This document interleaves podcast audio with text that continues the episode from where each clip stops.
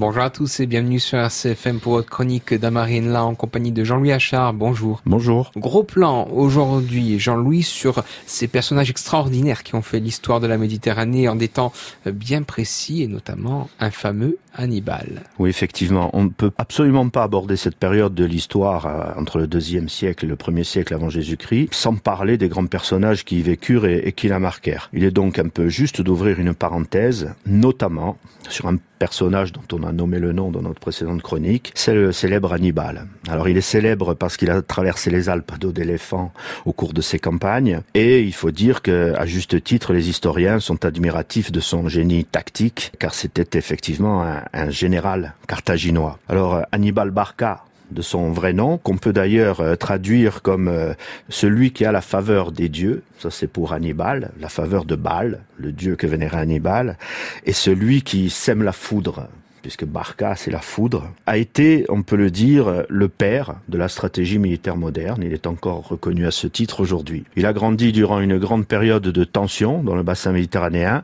alors que Rome est en train d'imposer sa puissance sur la Méditerranée occidentale. Après la prise de la Sicile et de la Sardaigne, qui sont la conséquence de la première guerre punique, les Romains envoient des troupes en Illyrie et poursuivent la colonisation de l'Italie du Nord. Donc Hannibal, il a été élevé selon une tradition latine, mais dans la haine de Rome, et il est, selon ses ennemis, à l'origine de la deuxième guerre punique, que les anciens appelaient d'ailleurs les guerres d'Hannibal. On peut parler là d'un guerrier redoutable, assoiffé de conquête, Jean-Louis.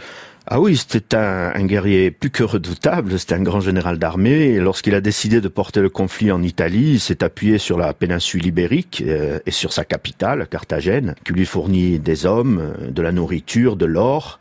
Il a rassemblé une armée de plus de 90 000 fantassins avec 12 000 cavaliers, 37 éléphants, mais en face de lui, il avait quand même un empire très conséquent, puisque de leur côté, les Romains avaient 3 points forts en fait. Ils contrôlaient la mer, ils disposaient d'une armée très performante, et surtout, ils bénéficiaient d'une extraordinaire démographie pour l'époque. Imaginez qu'ils pouvaient mobiliser plus de 500 000 fantassins et 50 000 cavaliers. Alors quand on sait qu'une bataille comme celle qui se déroulait à l'époque en rase campagne requérait en général quelques 50 000 soldats de chaque côté, on imagine que les Romains pouvaient perdre successivement 10 batailles avant d'avoir besoin de reconstituer leurs troupes. C'est vous dire à quel point ils étaient puissants. Donc Hannibal est parti de Carthagène vers le nord en se tenant à l'écart de la côte car il avait peur de la marine romaine qu'il aurait pris sur ses flancs, et le long de sa marche, il a successivement laissé des petites garnisons qui lui assuraient la sécurité de ses communications. Il a conduit bien sûr cette célèbre expédition au cours de laquelle il a traversé la Gaule, il a franchi le Rhône, il a escaladé les Alpes, et à ce moment-là, il a commencé son déploiement en Italie. Et en fait, les deuxièmes guerres puniques, donc la campagne militaire d'Hannibal, se divise en 2 grandes périodes.